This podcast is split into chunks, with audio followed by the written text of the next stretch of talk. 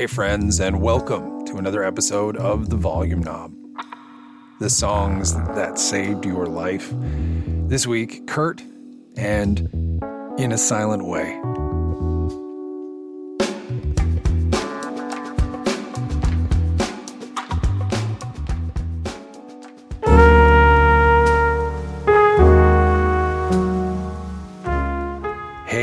Everybody, welcome back to the show. It's another episode of TVK where every couple of weeks or so I try and inject a little bit of empathy, a little bit of humanity into the world by sharing stories with you about humanity's amazing creation, which is music. It's actually a great day here in Montreal. Uh, the sun is out, temperatures are in the mid 20s or so. That's about high 70s for my American friends times like these, I can't help but think of that famous excerpt from Leonard Cohen's Beautiful Losers about spring in Montreal. He, he wrote, In Montreal, spring is like an autopsy. Everyone wants to see the inside of the frozen mammoth. Girls rip off their sleeves, and the flesh is sweet and white, like wood under green bark. From the streets, a sexual manifesto rises like an inflating tire. The winter has not killed us again. We're not dead yet, friends. We still have plenty of stories to tell, including the one brought to us this week by this week's guest. My name is Kurt Mullen. I am a non smoker. And the song that saved my life is In a Silent Way by Miles Davis. I'm so excited that Kurt has brought a story regarding Miles Davis this week. I am a big fan of Miles Davis. I love his music very, very much. And some of you may know this, many of you probably don't, that Miles, my son, who is responsible for the reviews at the end of the show that so many of you appreciate, was actually named after Miles Davis. It's a funny thing because my wife and I are the kind of people who debate everything. It's never a situation like buying a painting to hang on the wall is often a multi week debate. But in naming the children in naming Miles and Kate, Miles and Catherine, it was one of the easiest conversations that we ever had, or the easiest decisions, that is to say. We were lying around on the couch in our old house, and Rini was pregnant, and Miles Davis was on the stereo. We were listening to Kind of Blue, and I said to her, What about Miles if it's a boy? And unlike any other important decision we ever have to make together, she instantly snapped, said, Yes, that's a great idea. But what if it's a girl? And I said, Well, Catherine was my mother's middle name and it was my grandmother's name, and it's a really meaningful name in my family. What about Catherine? But we can call her Kate. And she said, Yes, that's a fantastic idea. And it was it. It was done, except for one thing. I said to her, That's a lot of my ideas. What if we also reflect your name? In the children's names, her family name is hyphenated. It's Gregory Eves. And so Miles is Miles Gregory, and Catherine is Catherine Eve. And that's how Miles Davis, or maybe how big a role Miles Davis plays in our family. Miles Davis plays a big role in Kurt's story. It's a story about doing good things for yourself but having to learn about yourself first. Here's Kurt. It's early January 1999, and I've just landed in Seattle. I'm 26 years old. I barely own a thing. So to move across country from Boston like I do, it's just a matter of catching this flight. And in the entire like Pacific Northwest, I have like two friends in Seattle, actually and one of them is Amanda. She has a dog. And so the first thing I do when I get there is I go to this dog park.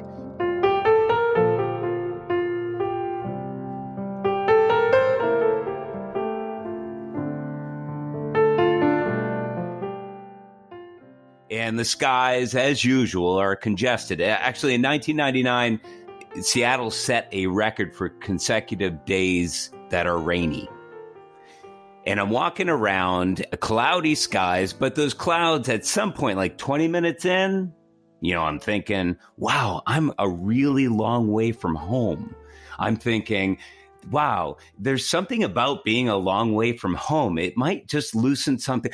And the skies open up, and I can actually see peaks, like mountain peaks, and some blueness to the sky. And of course, in Seattle, even in the middle of winter, unlike in Boston, everything stays green on the ground.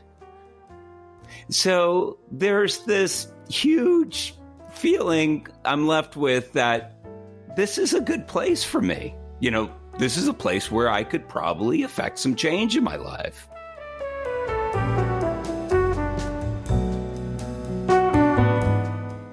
I've come from Boston, like I said, where I worked at an encyclopedia. It was an encyclopedia of African studies, like the spread of African culture to North America and Central America and Latin America. I actually I'm a proofreader, not a writer and researcher like these other folks, but I love what I do. And in fact, I just sit there in that office chair every day and I end up reading all 2 million words of this encyclopedia. So by the time I get to Seattle to work on the second version, because it was sold to Microsoft, I have read a lot about, well, this celebration of culture. I loved this job because it was about, you know, what, what black people can do, have gotten done in like uh, civil rights and, and, and in government leadership positions and philosophy and the rest of academia and art and, and culture and music. And music is a really big deal to me. Like when I land in Seattle, I know way more about music because I've read this encyclopedia and in, and, and to be a little more specific, way more about jazz than I ever did before. And because I hardly know anybody, I don't really have a social life. I take books out from the library about jazz and I listen to jazz and I'm I'm really into Miles Davis and once I get beyond like the late 40s and the 50s of the of the bop and the hard bop and all that, and I get to kind of blue and I listen to it 90 million times, I'm completely enamored of him. And it doesn't stop there, fortunately. And by the late 60s, he's remade himself again and he's into fusion. And there's this one album, his first fusion album, called In a Silent Way. It's made up of two songs, and it's the second song that I'm really, really into. It's called in a silent way.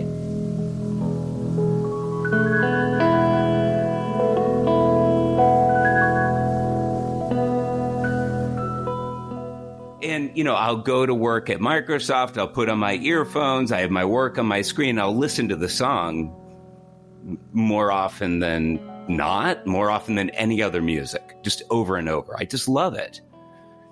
There's um, a lot of noodling going on in the song, to be frank. But about 13 minutes in, Miles Davis has this ability, like he just starts playing his trumpet, and there's just these ribbons of emotion.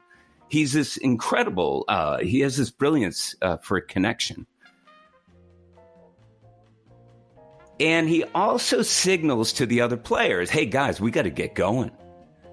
And his young drummer at the time, Jack DeJohnette, gets the information and he just crashes into his drum set and he crashes the cymbals in such a way it's like the skies are opening and there's this riptide of chill going down my spine every time I hear it. It is so positive.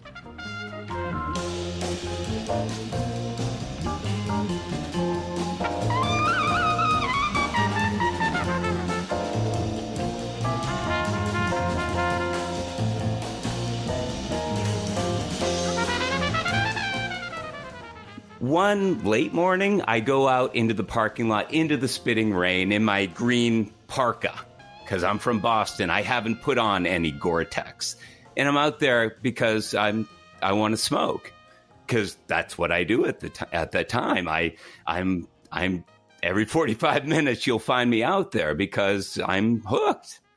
And I'm having my cigarette and I'm blowing out a big plume of smoke and I I look up and there's this young woman walking across the parking lot and she's she's really pretty and I know that because I've spent a little time that morning actually talking to her. Now don't get me wrong, I've got absolutely nothing going on with her Um, in fact, in our this conversation, um, I definitely could tell that she spent the weekend with someone she really liked. Like it seemed in a camper van in the mountains. And somewhere in the back of my skull, I'm thinking that'd be a good one, like to quit smoking and get into adventures and see what those mountains look like. It's just a little voice in my head.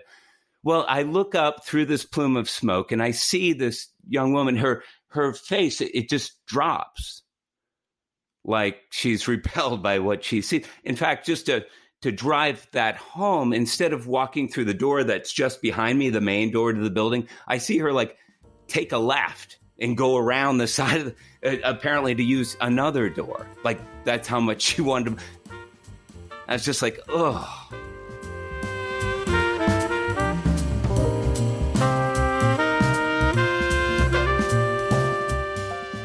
And you would think, like, oh, that's the moment where this person, Kurt Mullen, stopped smoking. But it, it doesn't work like that. When you're uh, addicted to something, you, you don't have a choice. 45 minutes later, you can bet, yeah, I'm out there doing it again.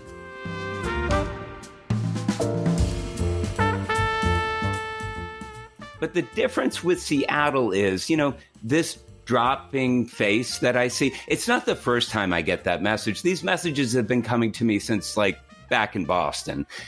The difference is I'm I'm willing to let it in. Like this is what it looks like. And I do decide around this time, you know, I I'd rather I'd really like to stop this. And I don't know who gave me the name of the doctor and the number, but I do have health care with this new job. And I make this appointment. I go into this doctor's office in Seattle. And I, I tell the doctor right away, you know, like I've tried to quit dozens of times. This thing has a hold on me. I'm going to be straightforward with you. I need all the help I can get. And as we're talking, I can see this glint in this man's eye. He's about 10 years older than I am, which puts him in his late 30s. And he's got a nice sense of humor. And very quickly, we knock down the walls of like doctor patient, normal rapport. And we're talking about like even his, his dad, who was a smoker and had promised a number of times that he would quit, but could never get it done. But somewhere in the middle of all this, this doctor's kind of telling me that he he wants me to succeed and believes that I can and it's really important because I'm feeling like this guy is my cheerleader important because I don't really have anybody. I'm alone. I've got a couple of friends but I need this.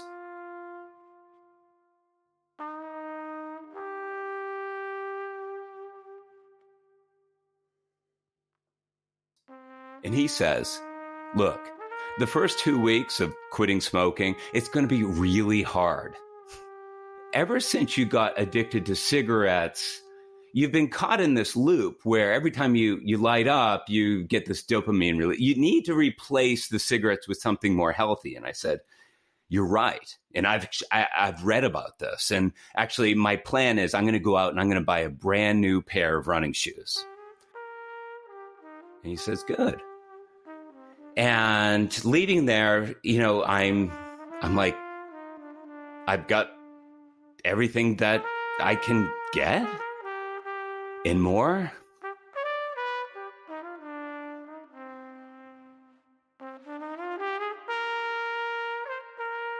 And I also know that if I go out, you know, if I go out and have a couple beers, I'm going to, the first thing I'm going to want is a cigarette. So it's also about not going out anymore too at least for a while.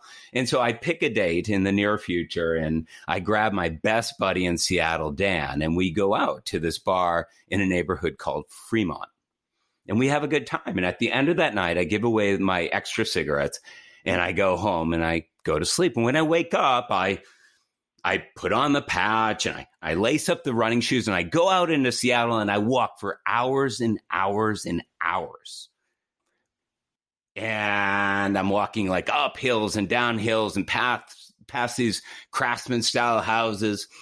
And sometimes the, the, sky actually opens up a little bit and you can see Puget Sound, but mostly it's it's it's cloudy and foggy and I'm just walking. I'm into it. And I walk into the night and I walk all the way home and it's late and I take off all my clothes, I take a shower, I hop in bed, exhausted.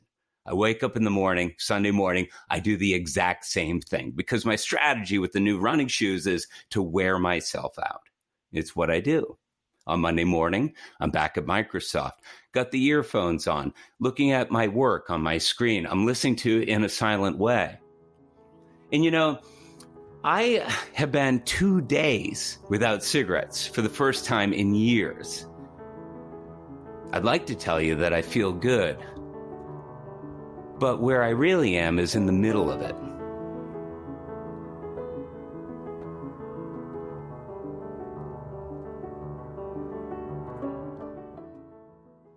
Quitting anything is a, a, tedious experience. It's not really a story to tell.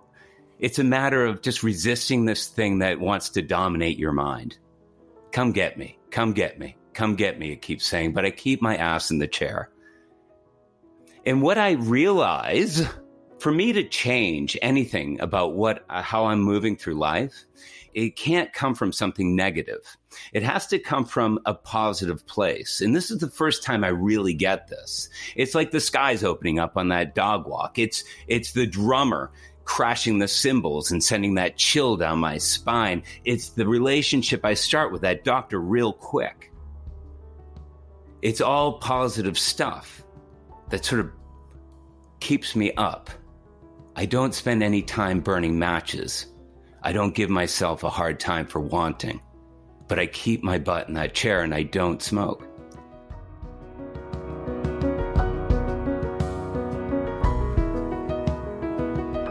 And I'm lucky because two weeks later, I still haven't smoked.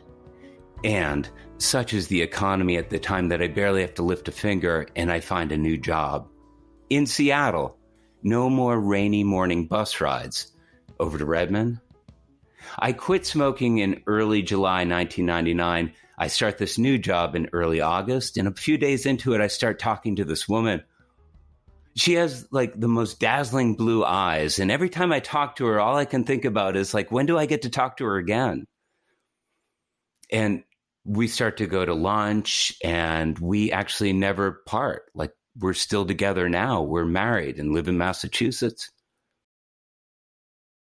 but she still remembers, you know, if you'd been smoking at the time, she says to me, we never would have talked.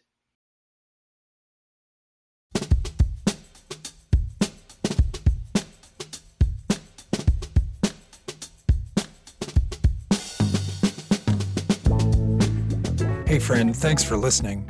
The Volume Knob is a periodic exploration of stories about music and the way it makes us feel. As always, it is produced by Semlevin Audio and it is edited, mixed, written, sound designed, produced, and hosted by me. My name is Keith Sari. Many thanks to Kurt for sharing his time and his talent and his vulnerability this week. As always, I'd encourage you to get over to the Volume Knob website. That's www.volumeknob.net for show notes where you can learn more about Kurt and his writing and his storytelling. While you're there, be sure to sign up for the Volume Knob newsletter. Finally, here's Kate with her 30 second review of In a Silent Way. There are no bonus points to listeners who are surprised by her reaction to a 20 minute jazz odyssey. So, obviously, you loved that. I, I hated it, like to the depths of my heart. It was way too long. It was like 20 minutes long for the same thing to be playing over and over and over again. There was nothing going on. It was like um uh the the what's it called? Elevator music. Except even elevator music was more entertaining. It was just like bad. So 20 minute jazz fusion odysseys from the late 60s. Thumbs down from Katie. Big thumbs down, double thumbs down, quadruple thumbs down.